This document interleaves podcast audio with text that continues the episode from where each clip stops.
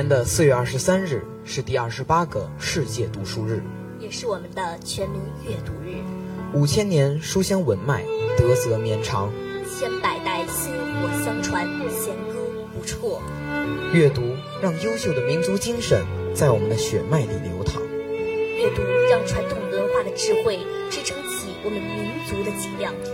下面，请欣赏小朋友们集体朗诵《论语·学而篇》节选。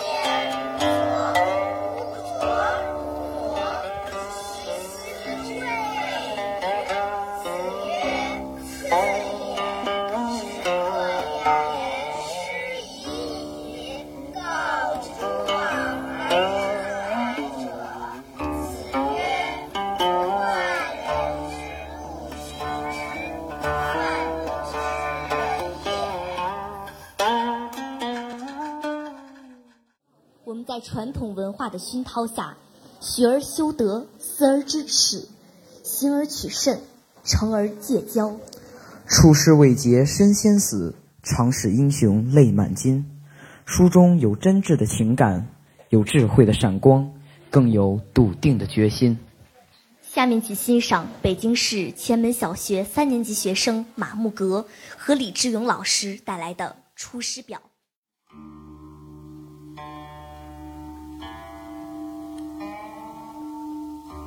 师表》，诸葛亮。臣亮言：先帝创业未半而中道崩殂，今天下三分，益州疲弊，此诚危急存亡之秋也。然侍卫之臣不懈于内，忠志之士忘身于外者，改追先帝之殊遇，欲报之于陛下也。诚宜开张圣听，以光先帝遗德，恢弘志士之气，不宜妄自菲薄，隐喻失意，以塞忠谏之言也。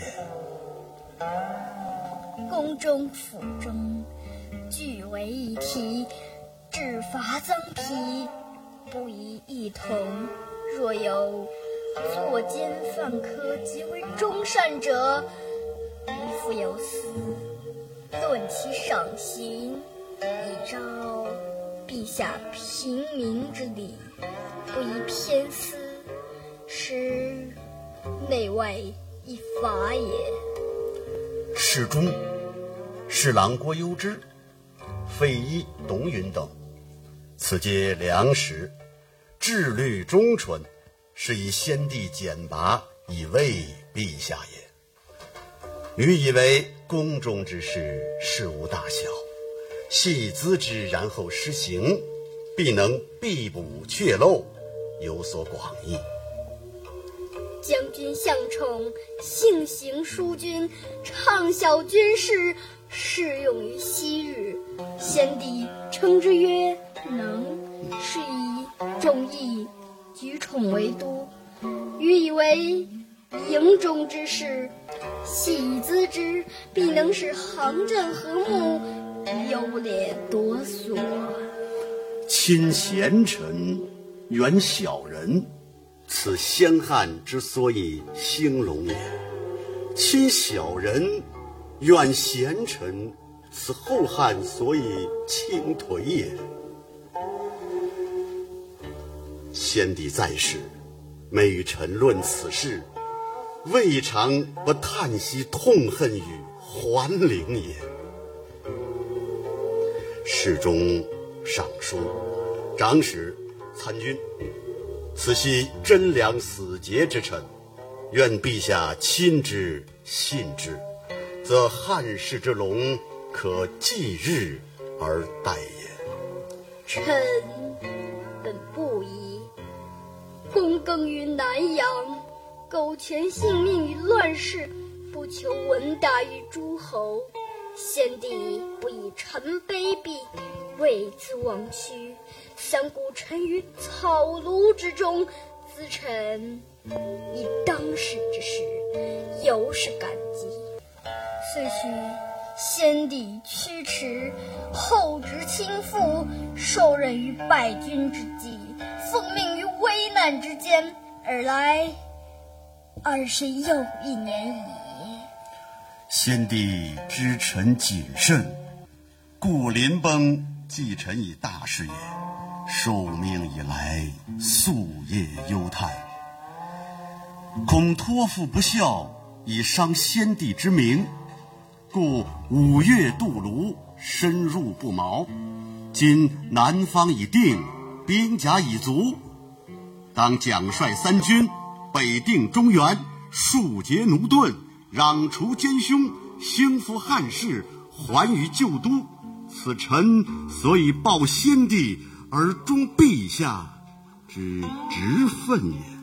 至于斟酌损益，尽尽忠言，则攸之、伊、允之任也。愿陛下托贼以讨贼心腹之效，不效则治臣之罪，以告先帝之灵。若无心得之言，则则忧之一允等之慢，以彰其咎。陛下亦宜自谋，以自奏善道，采纳雅言，深追先帝遗诏，臣不生受恩感激。今当远离，临表涕零，不知所云。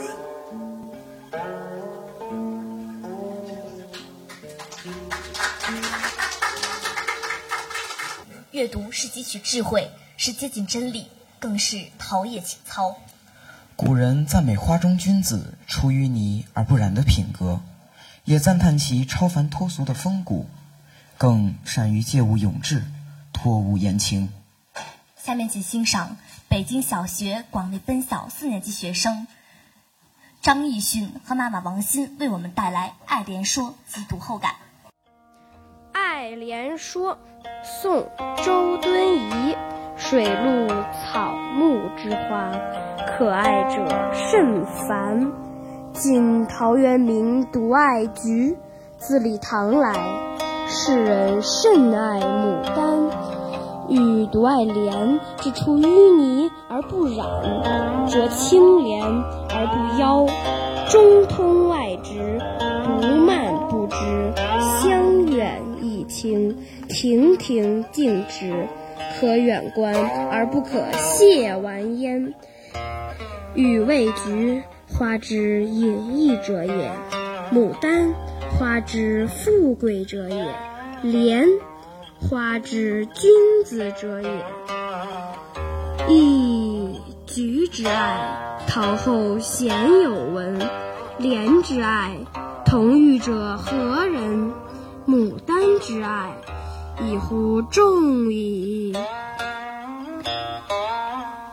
这是一篇托物言志的美文，以深刻的思想内涵、简洁精炼的文字表达、多样化的写作手法，流芳百世，深受。文章在与菊花和牡丹的对比中来写莲花，三种花分别象征着三种品格。菊花在秋天开放，孤芳自赏，不与百花并列。晋朝陶渊明独爱菊，显示出陶渊明像菊花一样，虽然雅致芬芳，但也傲然避世，不愿与尘世同流合污。牡丹在唐代受到上至皇家，下至平民的追捧，盛开时花团锦簇，富丽堂皇，一派富贵者的形象。而作者却独爱莲花。莲花不像菊那样清高冷傲，逃避现实；也不像牡丹那样富贵艳丽，被权贵喜爱。它出淤泥而一尘不染，受清水洗濯而不显妖艳，枝干挺立通透，坦荡豁达，不生旁枝，亭亭玉立，清香远播，又不易靠近。这些正是作者所追求的理想人格，不随波逐流，追逐权贵，也不逃避现实，孤芳自赏，而是勇敢面对现实，在尘世之中保持自身的美好本性，出淤泥而不染，濯清涟而不妖。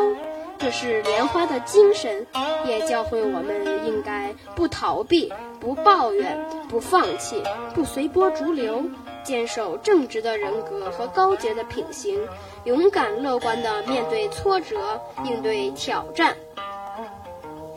这一篇小文是我七岁时学习的第一篇古文，也是我的第一份书法作品。我和父亲一起朗诵，一起学习。懵懂之间，七百多年前的这位思想家，在我的心中播撒下了这颗清香高远的种子，寄托了父亲对我的期盼和祝福，也启迪了我的人格品性，使我的人生一路清香，一。现在。妈妈和孩子再次诵读这篇名作，也将小小的种子传递下去，将正直高尚的品德继承下去。希望我们永远纯洁，永远正直，永远坚强。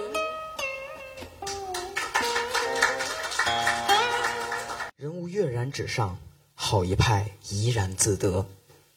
下面请欣赏由北京市陈经纶中学附小嘉明分校四年级学生梅景成和张雷老师带来的《醉翁亭记》。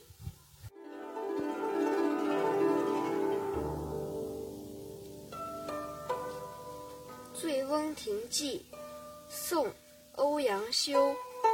环滁皆山也。其西南诸峰，林壑尤美，望之蔚然而深秀者，琅琊也。山行六七里，渐闻水声潺潺，而泻出于两峰之间者，酿泉也。峰回路转，有亭毅然临于泉上者，醉翁亭也。作亭者谁？山之僧智仙也。明之者谁？太守自谓也。太守与客来饮于此，饮少辄醉，而年又最高，故自号曰醉翁也。醉翁之意不在酒，在乎山水之间也。山水之乐，得之心而寓之久也。若夫日出而林霏开，云归而岩穴明，晦明变化者，山间之朝暮也。野芳发而幽香，佳木秀而繁阴。风霜高洁，水落而石出者，山间之四时也。朝而往，暮而归，四时之景不同，而乐亦无穷也。至于富者，歌于途；行者，休于树。前者呼。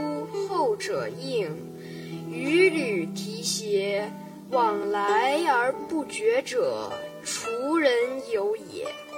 临溪而渔，溪深而鱼肥。酿泉为酒，泉香而酒冽。山摇野宿，杂然而前陈者，太守宴也。宴酣之乐，非丝非竹，射者中，弈者胜，觥筹交错，起坐而喧哗者，众宾欢也。苍颜白发，颓然乎其间者，太守醉也。已而夕阳在山，人影散乱。太守归而宾客从也。树林阴翳，鸣声上下，游人去而禽鸟乐也。然而禽鸟知山林之乐，而不知人之乐；人知从太守游而乐，而不知太守之乐其乐也。最能同其乐，醒能述以文者，太守也。太守为谁？庐陵欧阳修也。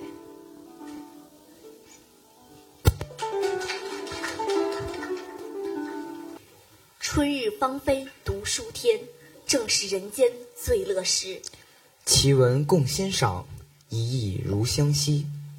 让我们一起欣赏被誉为天下第一篇文的《滕王阁序》。有请北京清华附中上地小学一年级学生李承熙和圣歌。《滕王阁序》作者王勃。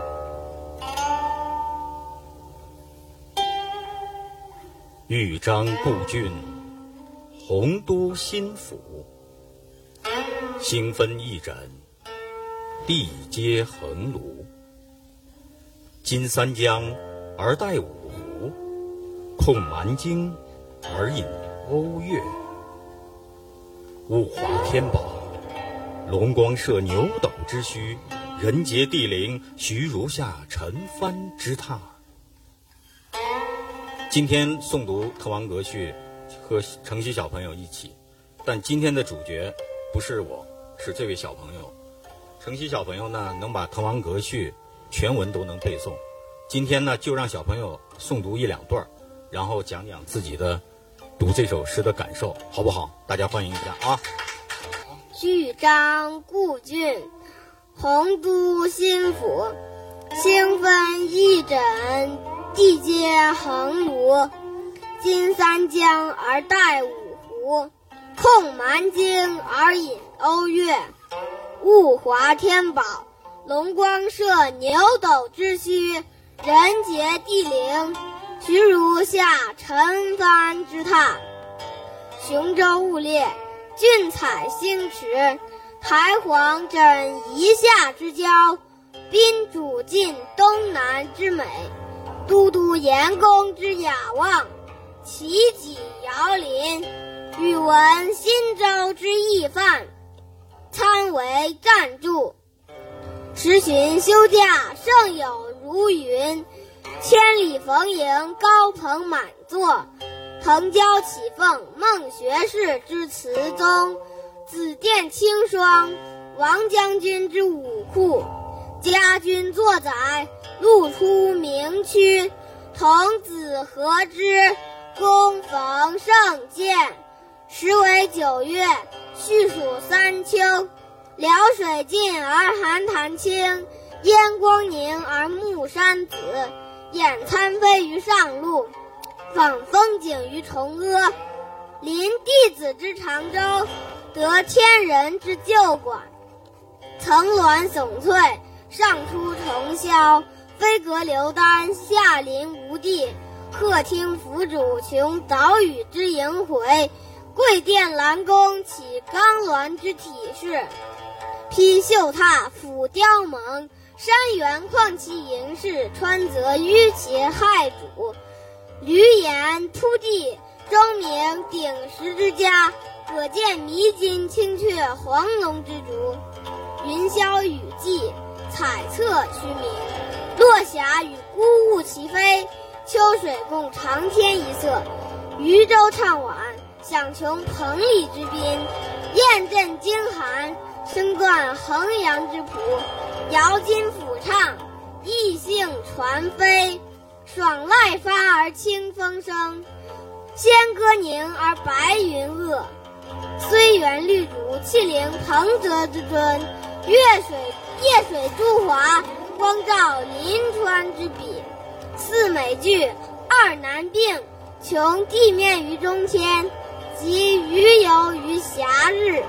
天高地久，觉宇宙之无穷。兴尽悲来，失盈虚之有数。望长安于日下，目吴会于云间。地势极而南溟深，天柱高而北辰远。关山难越，谁被失路之人？萍水相逢，尽是他乡之客。怀帝婚而不见，奉宣室以何年？小朋友，赶快鼓掌鼓励一下啊，特别好。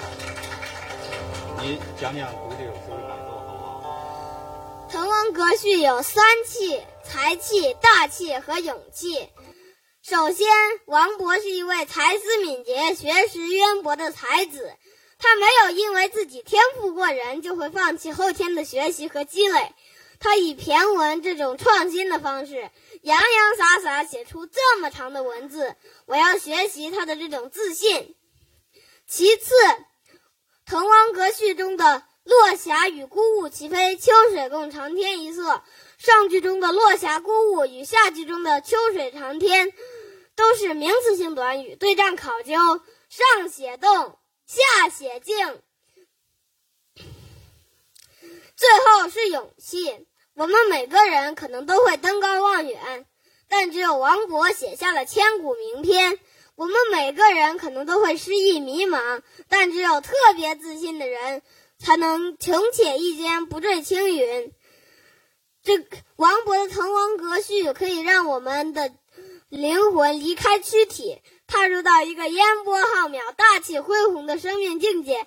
这也就是我喜欢《滕王阁序》，并以此激励自己在。阅读日朗读的原因。好，特别好，特别好，谢谢谢谢。身居陋室，心怀天下，自古就是仁人志士推崇的高风亮节。生活清贫，精神富有，拥有高尚的情操与宽广的胸襟的人，何陋之有？下面请欣赏。北京市外国语大学附属小学三年级学生刘子瑜和吴振奇老师带来的《陋室铭》。那么我们俩呢，为大家带来这个可以说千古名篇《陋室铭》。虽然是寥寥的八十一个字，但是脍炙人口，流传甚广。我记得我在很年轻的时候学习书法，写的第一件横幅的隶书作品。就是这篇《陋室铭》，下面呢，因为这篇文章很短，我们俩采取一个方式，我来读一句，教小朋友读一句，然后我们俩再一起读一遍，好不好？大家说这样，谢谢。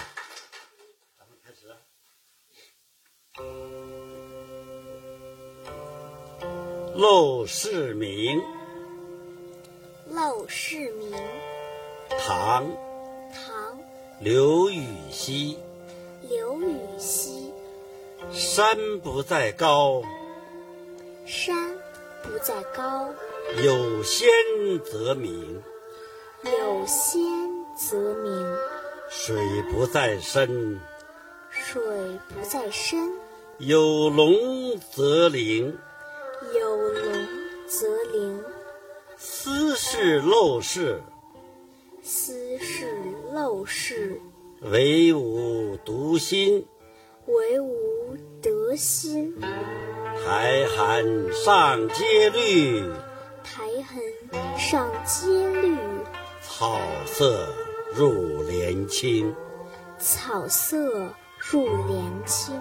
谈笑有鸿儒，谈笑有鸿儒。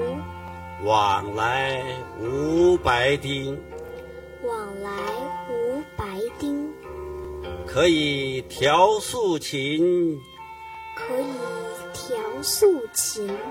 阅金经，阅金经。无丝竹之乱耳，无丝竹之乱耳。无案牍之劳形，无案牍。之劳形。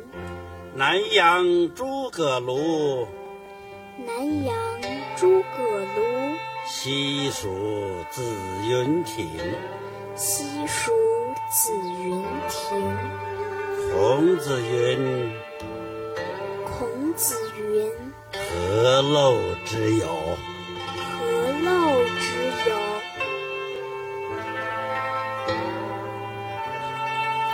陋室铭》唐·刘禹锡。山不在高，有仙则名；水不在深，有龙则灵。斯是陋室，惟吾独心。苔痕上阶绿，草色入帘青。谈笑有鸿儒，往来无白丁。可以调素琴，阅金经。无丝竹之乱耳，无案牍之劳形。南阳诸葛庐，西蜀子云亭。孔子云：“何陋之有？”谢谢大家。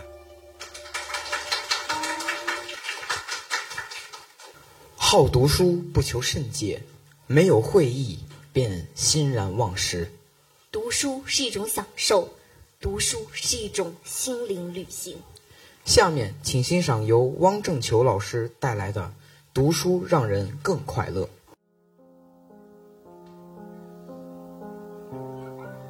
读书让人生更快乐。正是江南好风景，落花时节又逢君。同学们，晚上好。今晚我们有缘相聚，既是因为四二三世界读书日即将来临，我们就在一起读书，享受朗读；更是因为读书能给我们带来快乐，给我们拓展生命的意义。为我们描画世界无限的可能。感谢主办方，让我有机会跟大家一起探讨读以自乐的意义。春日芳菲读书天，正是人间最乐时。世界各地的人，无论你是年老还是年轻，无论你是贫穷还是富裕，无论你是患病还是健康，都能享受。阅读的乐趣，都能尊重和感谢为人类文明做出过巨大贡献的文学、文化、科学、思想大师们，都能保护知识产权。这是阅读带给我们人类共同的财富与快乐。读书本身就是一件赏心乐事，会让生命更快乐。我想呢，从三个层面。来聊一聊我的理解。第一是足以自知的快乐，无论是教科书还是课外书，为我们洞开了知识的宝库，让我们了解到浩瀚无垠的宇宙中的万千气象，激发了内心深处去知识海洋探险甚至冒险的欲望，这就很过瘾。还有什么比在读书过程中对世间万事万物的好奇更有意思的事情呢？书是字的家，我们读的书，白纸黑字，纸白墨韵，俨然就是一幅徽州建筑。你对恐龙感兴趣，你就对地球的远古时代产生好奇，对恐龙博物馆呢？会心向神往。你对昆虫感兴趣，你就会通过阅读法布尔的《昆虫记》去亲近大自然，去仔细观察，做标本儿、做笔记。你对天飞天上的飞机产生兴趣，就会想多了解飞机是怎么起飞的，它跟鸟的飞翔是什么关联，会对相关的机械新材料感兴趣，甚至对动力学。乃至风洞产生好奇，而好奇心是创造的原动力。由此可见呢，了解知识的快乐，背诵经典的快乐，好奇心带来的快乐，能让我们的生命更加快乐。第二层就是读以致用的快乐，读书是大有用处的。中华民族的优秀传统就是耕读传家，学以致用。通过读书，我们可以掌握技能，表文理兼修，让我们有能力去胜任一些工作，变成世界大家庭中的一份子。在我们同学恰同学少年风华正茂的阶段，读书可以让我们明理，树立人生的信念和理想。小时候啊，可能想当一个科学家。钱学森先生在实验小学，在北师大附中学习的时候，就对爱因斯坦十分着迷。你可能会对农民、农民袁平爷爷感兴趣，对农业心心念念。前几天有扬沙天气，你可能会想了解这到底是什么气候导致的？中国上下五千年的气候是怎么变化的？以及以后我可以做些什么？你可以是阅读大人，你可以会编程，你会装无人机，你会弹琴，你爱好书画，甚至你还会做菜，爱写作。所有啊，这一切都会给你带来乐趣，带来憧憬。带来跟同学、老师、父母交流的快乐，进而找到自己人生的定位。第三层就是独以修为的快乐，找到自身，找到自己的快乐。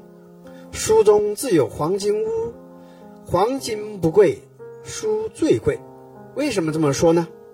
读书可以让我们在美学、哲学的层面不断去。认识生命，明了一个人甚至一代人的使命，不断去认识宇宙万物的规律。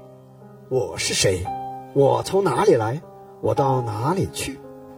天将降大任于斯人也。大学之道，在明明德。朝闻道，夕死可矣。大任是什么？这个明德，道又是什么？我们追随古圣先贤，可以跳出自我的小圈子，去茫茫夜空中寻找自己向往的那颗星。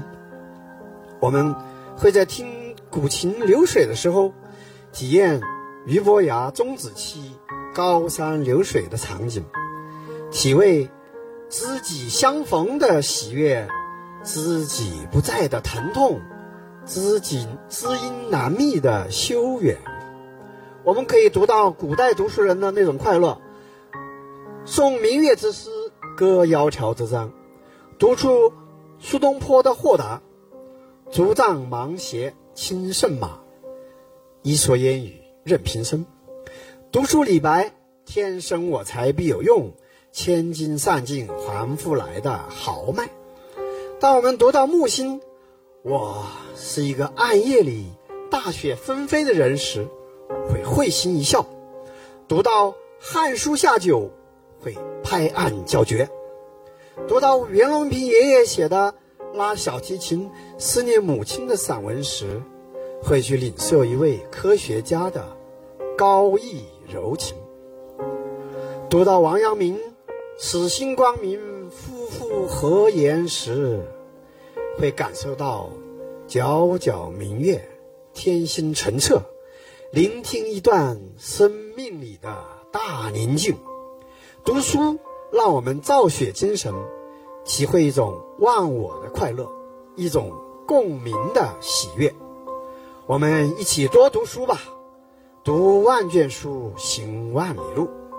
出征大步过生涯，腹有诗书气自华。未来以来，中国需要更多快乐的读书种子。不要错过一个跟孩子共读的春天，因为书是心的乐园。谢谢大家分享。五千年的悠久历史，孕育了底蕴深厚的中华文化。源远流长的古典诗词，是文化宝库中经久不衰的瑰宝。《三字经》是我国历史上的启蒙读物，汇集了古代圣贤的智慧。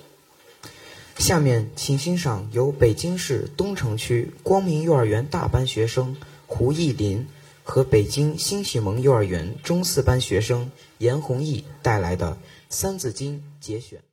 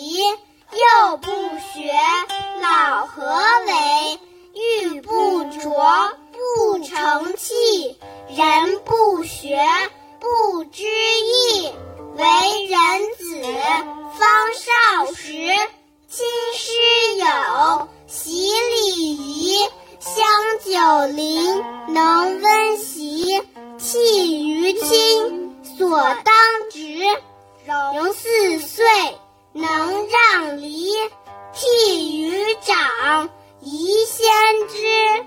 首孝悌，次见闻，知某数。识某文，一而十，十而百，百而千，千而万。三才者，天地人；三光者，日月星；三纲者，君臣义。父子亲，所当执，父顺。曰春夏。曰秋冬，此四时运不穷；曰南北，曰西东，此四方应乎中；曰南，曰水火木金土，此五行本乎数。谢谢大家，谢谢大家。一本书。就像一艘船，带领我们从狭隘地方驶向生活的无限宽广的海洋。人的影响短暂而微弱，书的影响则广泛而又深远。有请北京市六一幼儿园小七班学生高崇熙和爸爸高坚带来《没有一艘船能像一本书》。大家好，我是幼儿园的高崇熙，今天我要给大家表演一首诗，它的名字叫做《没有一艘船能像一本书》，作者艾米丽·狄金森。没有一艘船能像一本书，也没有一匹骏马能像一页跳跃着的诗行那样，把人带往远方。这条路最穷的人也能走。不必为通行税伤神，这是何等节俭的车，承载着人的灵魂。没有一艘船能像一本书，也没有一匹骏马能像一页跳跃着的诗行那样，把人带往远方。这条路，最穷的人也能走。不必为通行税伤神，这是何等节俭的车呀！承载着人的灵魂。我们一起来一遍好吗？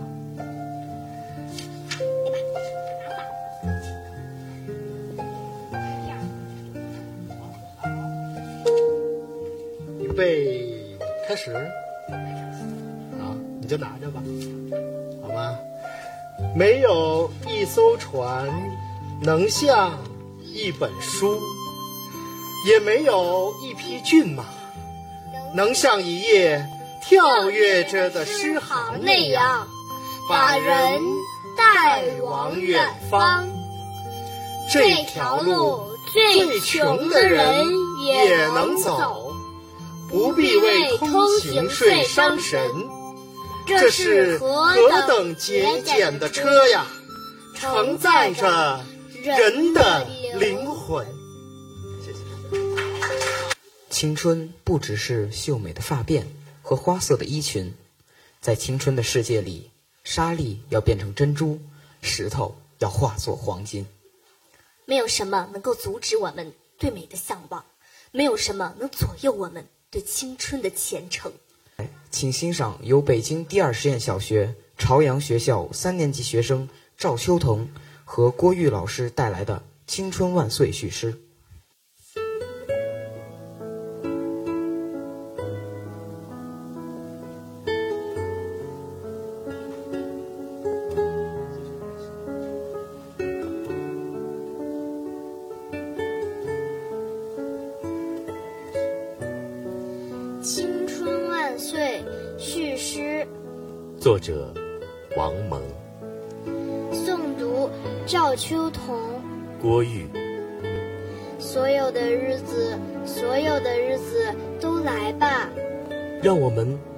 织你们，用青春的金线和幸福的璎珞编织你们。有那小船上的歌笑，月下校园的欢舞，细雨蒙蒙里踏青，初雪的早晨行军，还有热烈的争论，跃动的温暖的心，是转眼过去的日子，也是充满遐想的日子。纷纷的心愿迷离，像春天的雨。我们有时间，有力量，有燃烧的信念。我们渴望生活，渴望在天上飞。是单纯的日子，也是多变的日子。浩大的世界，样样都叫我们好奇。从来都兴高采烈，从来不淡漠。眼泪。欢笑、深思，全是第一次。所有的日子，都去吧，都去吧。在生活中，我们快乐的向前。多沉重的担子，我不会发软；多严峻的战斗，我不会丢脸。有一天，擦完了枪，擦完了机器，擦完了汗，我想念你们。招呼你们，并且怀着骄傲注视你们。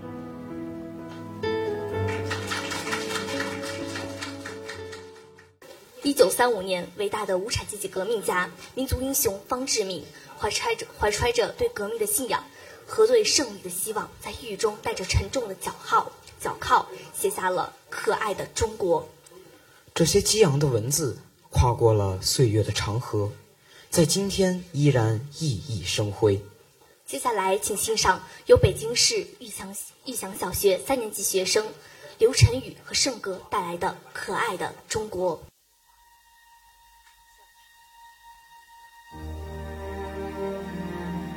可爱的中国，作者方志敏，诵读刘晨宇、圣歌。朋友，中国是生育我们的母亲。你们觉得这位母亲可爱吗？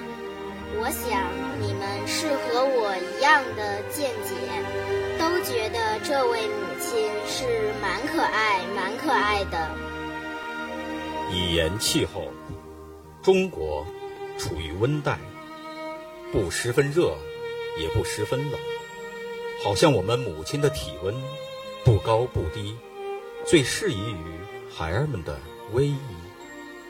一言国土，中国土地广大，纵横万数千里，好像我们的母亲是一个身体魁大、胸宽背阔的妇人。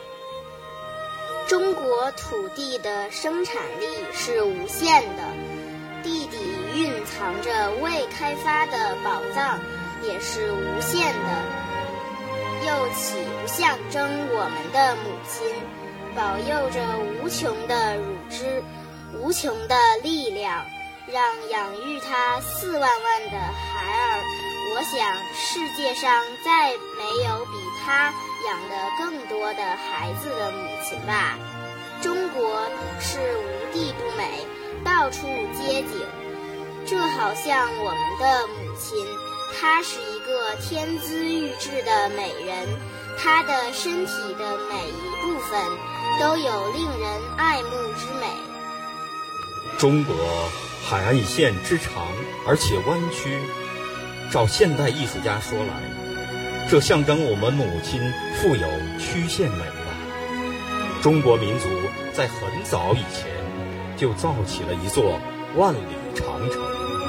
和开凿了几千里的运河，这就证明中国民族伟大无比的创造力。中国在战斗之中一旦得到了自由与解放，这种创造力将会无限的发挥出来。到那时，中国的面貌将会被我们改造一新。到那时，到处都是活跃的创造。到处都是日新月异的进步，欢歌将欢歌将代替了悲叹，笑脸将代替了哭脸，富裕将代替了贫穷，康健康健将代替了疾苦，智慧将代替了愚昧，友爱将代替了仇杀，生之快乐。将代替了死之悲哀，明媚的花园将代替了凄凉的荒地。这时，我们民族就可以无愧色地立在人类面前，而生育我们的母亲也会最美丽的装饰起来，与世界上各位母亲平等的携手了。这么光荣的一天。绝不在辽远的将来，而在很近的将来。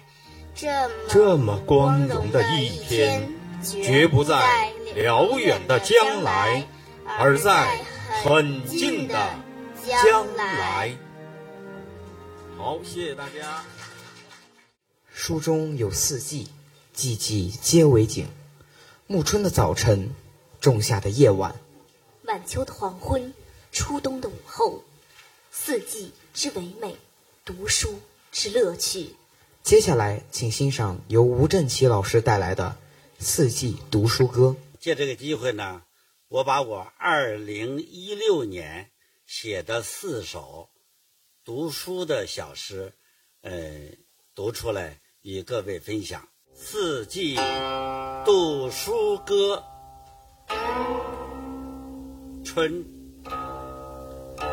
岁首若朝阳，开篇似垦荒。人情春早报，梦见古营仓。夏，绿透柳丝长。溪流汇海洋，清风新会意，酷暑送幽香。秋，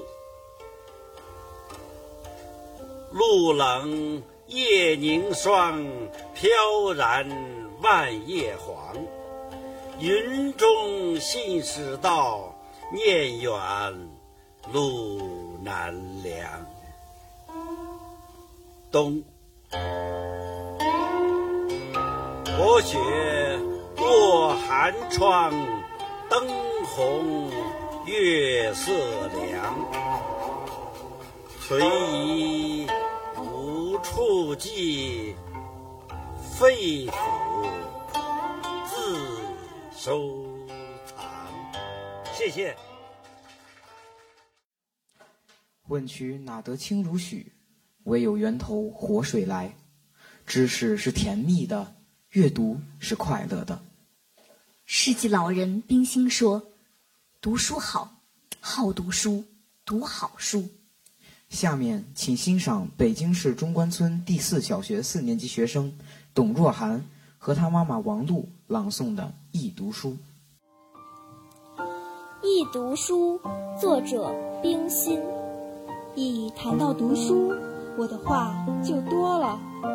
我会认字后不到几年就开始读书，倒不是四岁时读母亲教给我的国文教科书，而是七岁时开始自己读。话说天下大事，分久必合，合久必分的《三国演义》。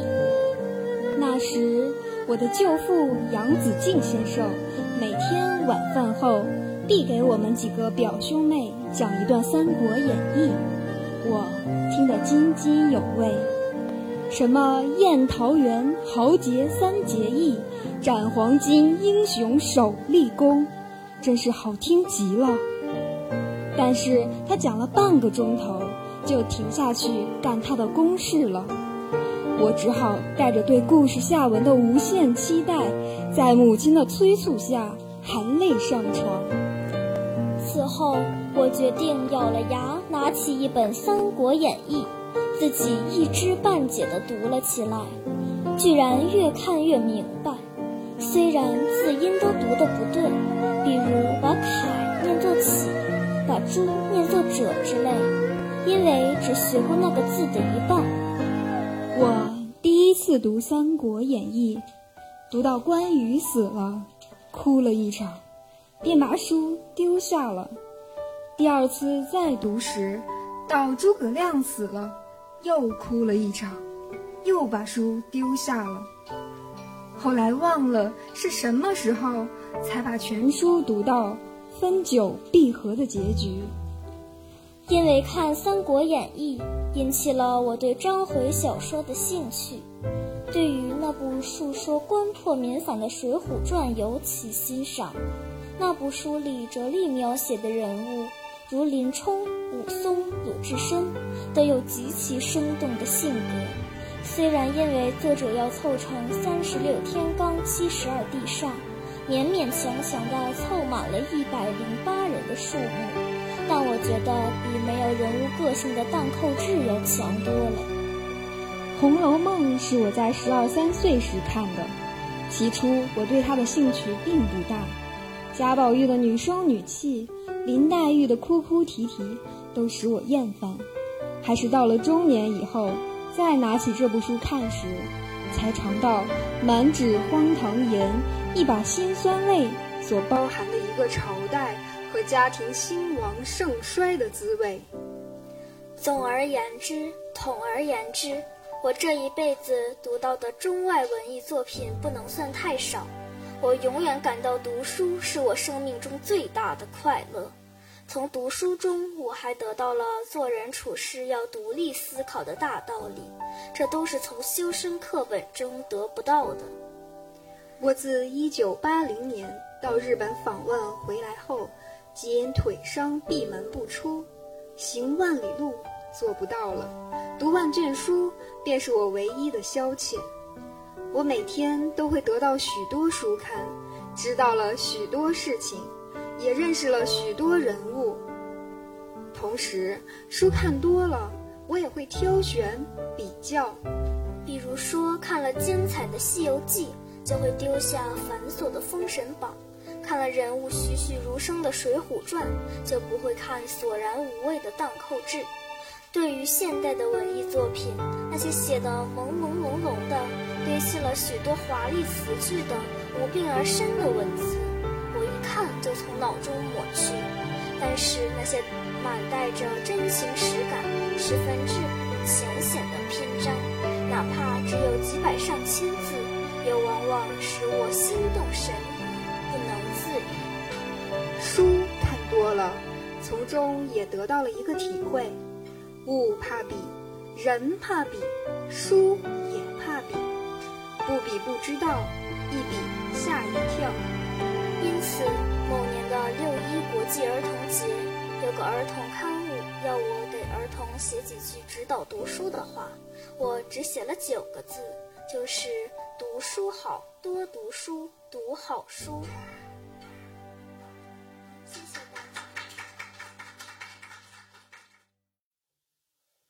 淡淡的忧伤与淡淡的喜悦互相交织，给优美的月下荷塘披上了朦胧的轻纱。下面请欣赏北京。下面请欣赏北京市北京小学四年级学生徐佳璐和大象老师带来的《荷塘月色》。荷塘月色，曲曲折折的荷塘上面，迷望的是甜甜的叶子。叶子出水很高，像亭亭的舞女的裙。层层的叶子中间，零星的点缀着些白花，有袅娜的开着的，有羞涩的打着朵儿的，正如一粒粒的明珠，星星，又如刚出浴的美人。微风过处，送来缕缕清香，仿佛远处高楼上渺茫的歌声似的。这时候，叶子与花也有一丝的颤动，像闪电般霎时传过荷塘的那边去了。叶子本是肩并肩，密密地挨着，这便宛然有了一道凝碧的波痕。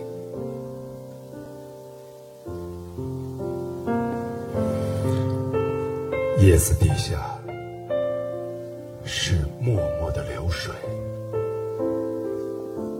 遮住了，不能见一些颜色，而叶子却更见风致了。月光如流水一般，静静地泻在这一片叶子和花上。薄薄的轻雾浮起在荷塘里，叶子和花仿佛在牛乳中洗过一样，又像笼着轻纱的梦。虽然是满月，天上却有一层淡淡的云，所以不能朗照。但我以为这恰是到了好处，酣眠固不可少，小睡也别有风味的。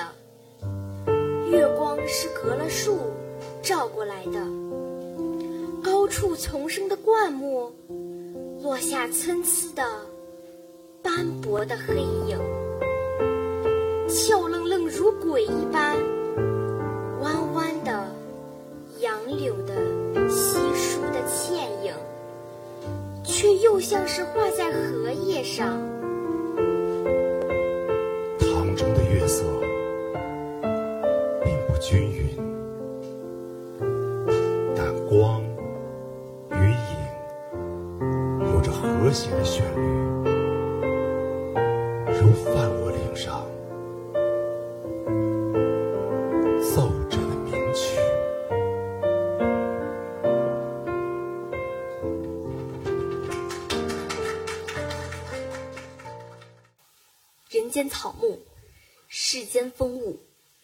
常细微之物，洞察大千世界，将无限收藏于线中。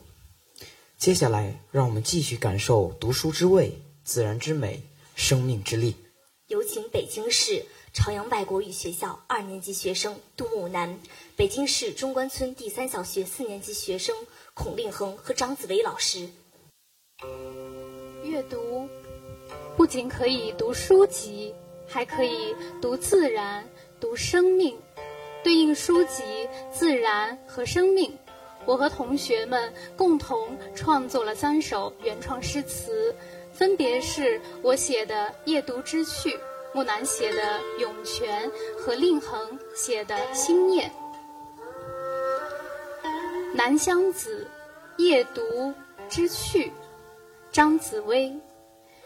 雨后夏风凉，执卷烹茶泼墨香。曲赋诗词心底事，沧桑。孔孟终章论道茫。读时叹悠长，每览星河拥月光。虫犬蛙儿窗外笑，痴狂。傍晚偷来诗几行。一个夏天的夜晚，雨过清凉。此时执卷夜读，仿佛穿越千年，和古人对话。书中群星闪耀，又仿佛赏星河拥月光。此情此景，灵光乍现，诗意横生，仿佛从这幽静中偷来了十几行。连窗外的虫犬也笑我太过痴狂，于是落笔写下这首《南乡子》。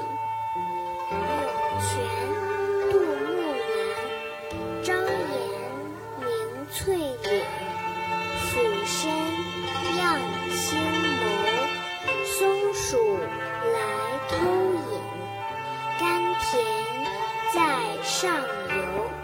去年夏天，我和爸爸妈妈去泉州青源山登山，在翠绿的山岭上，有很多五颜六色的牵牛花，它们好像在吹喇叭。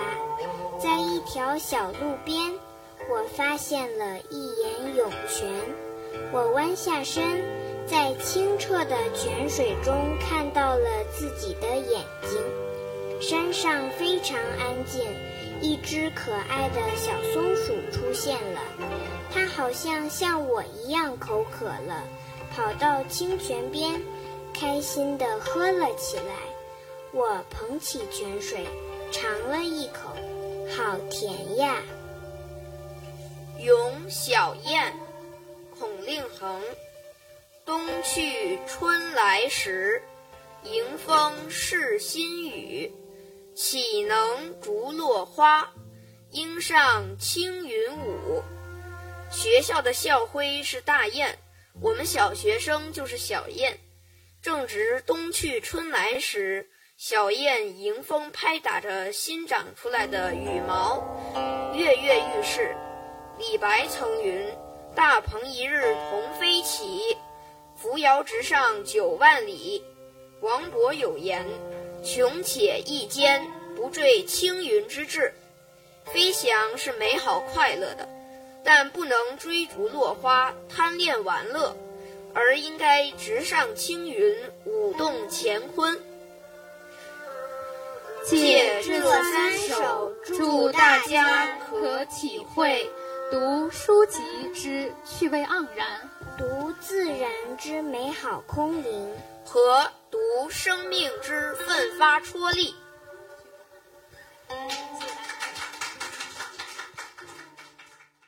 人的一生不可能一直平静若水、一帆风顺，总会遇到些形形色色的困难。让我们听听中关村第一小学沈凌志和安心老师怎么说，请欣赏：“自古雄才多磨难，纨绔子弟少为难。”一读，猫武士有感。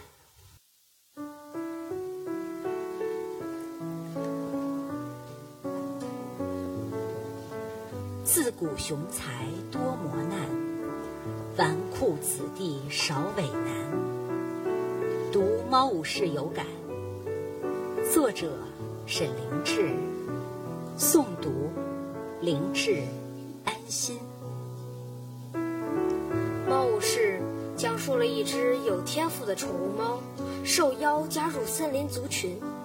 虽然它也喜欢天天赖在窝里被两脚兽宠爱，但它更向往自由奔放的生活。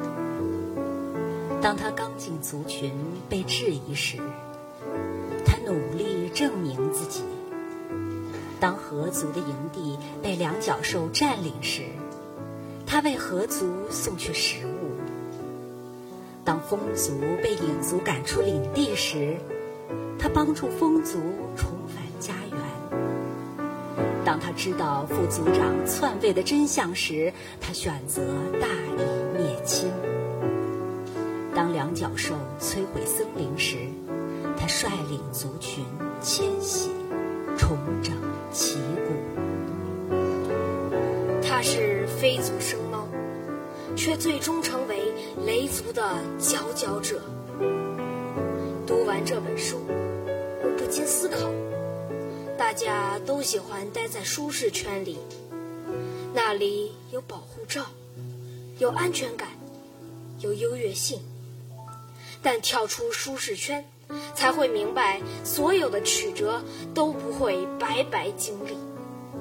不堪一击是一时，越挫越勇，才能成就自我。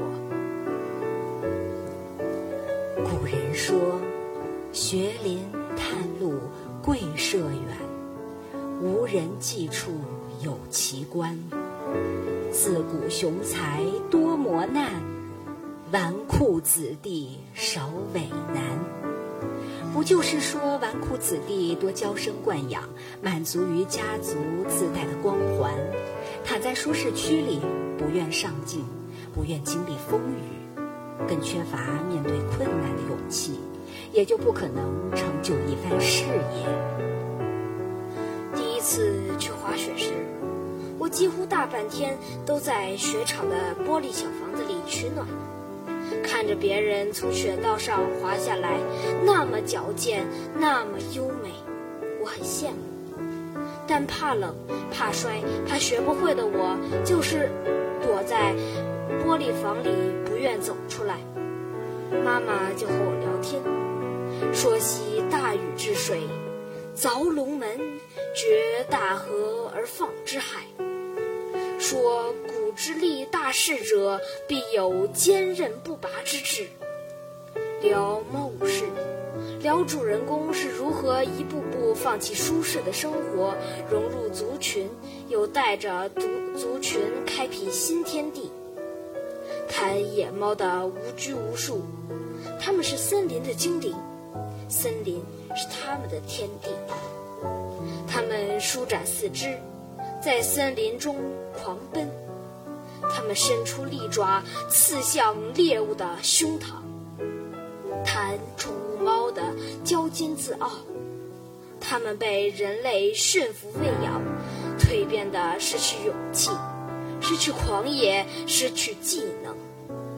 即使老鼠在它们面前大摇大摆地走过，它们也懒得动一动它们的肉爪。窝在暖和的小房子里。享受娇宠溺爱，不愿站在坡顶迈出第一步，不愿意经历一次次的摔跤爬起，这样再待多少个小时也学不会滑雪啊！后来的我在无数次滑行与摔倒中学会滑雪，现在回想起来，那天的我是多么可笑。所以说，逆风的方向更适合飞翔。怕的不是狂风巨浪，而是自己投降。因为困难也欺软怕硬，若勇敢面对，就没有过不去的坎儿。谢谢大家。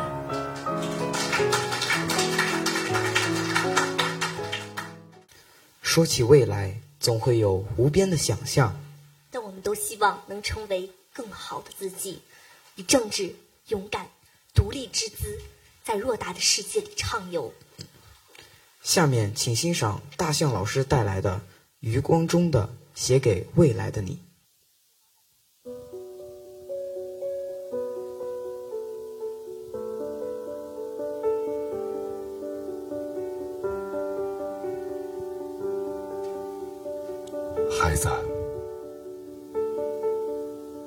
我希望你自始至终都是一个理想主义者。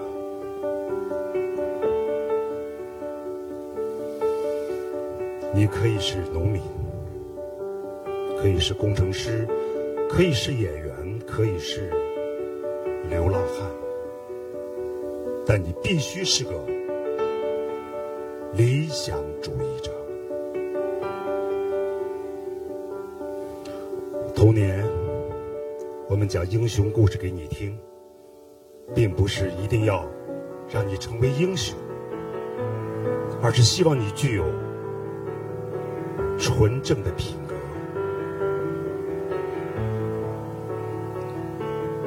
少年，我们让你接触诗歌、绘画、音乐，是为了让你的心灵填满高尚的情趣。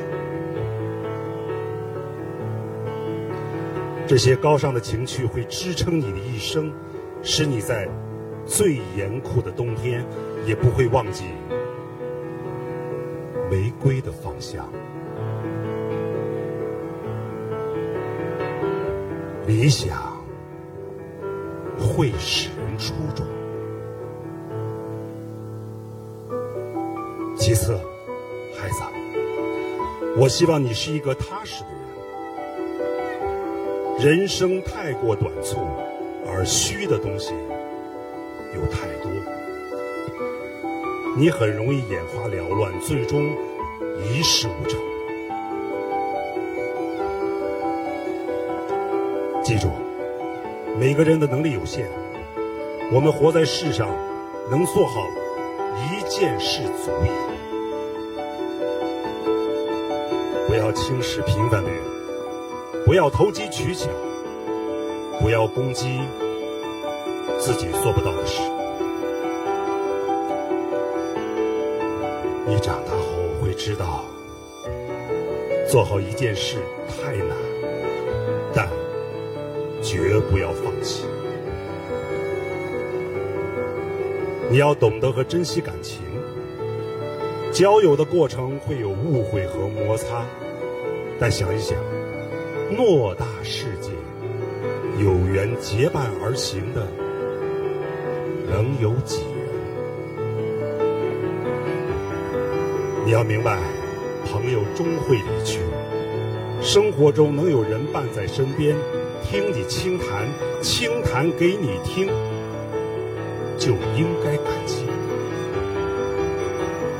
要爱自己和爱他人，要懂自己和懂他人。希望你不要媚俗。你是个独立的人，无人能抹杀你的独立性，除非你向世俗妥协。要学会欣赏真，要在重重面具下看到真。如果你的脸上出现谄媚的笑容，我将会羞愧的掩面而去。在具体的做人上，我希望你不要打断别人的谈话，不要娇气十足。对了，你每天要至少拿出两个小时来读书，要回信、写信给你的朋友。不要老是想着别人应该为你做些什么，而是想着怎么去帮助他人。借他人的东西要还，不要随便接受别人的恩惠。孩子，还有一件事，虽然做起来很难，但相当重要。这就是要有勇气，正视自己的缺点。你会一年年的长大，会渐渐遇到比你强、比你优秀的人，会发现自己身上有许多你所厌恶的缺点，这会使你沮丧和自卑。但你一定要正视它，不要躲避，要一点点的加以改正。战胜自己，比征服他人还要艰巨和有意义。不管世界潮流如何变化，但人的优秀品质却是永恒的。正直、勇敢、独立。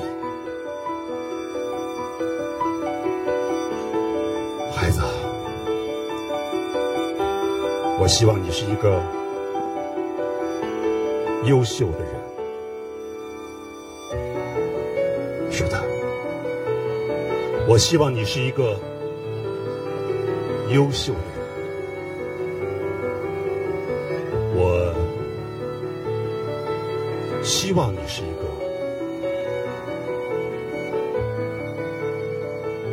优秀的人。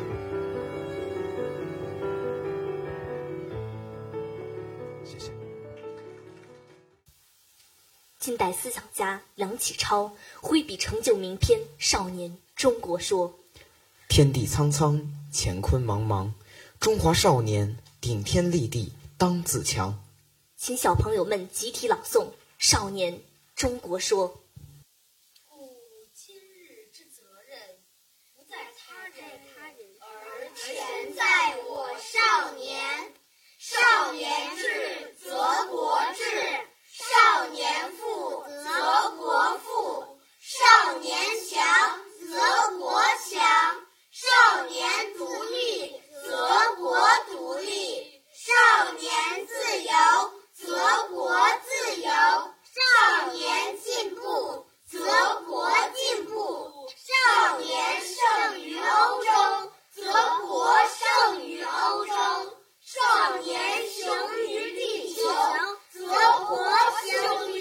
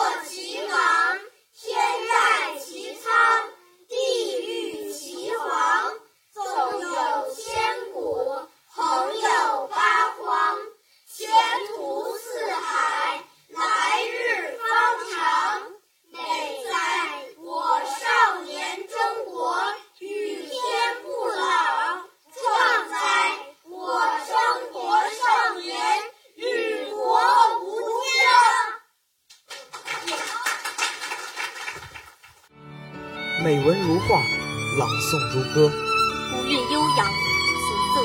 雅致，一曲曲感人心弦的经典，给我们美好的享受；一篇篇深入人心的佳作，给我们无尽的力量。阅读的力量，童声诵读经典主题朗诵阅读分享会到这里就结束了，再见。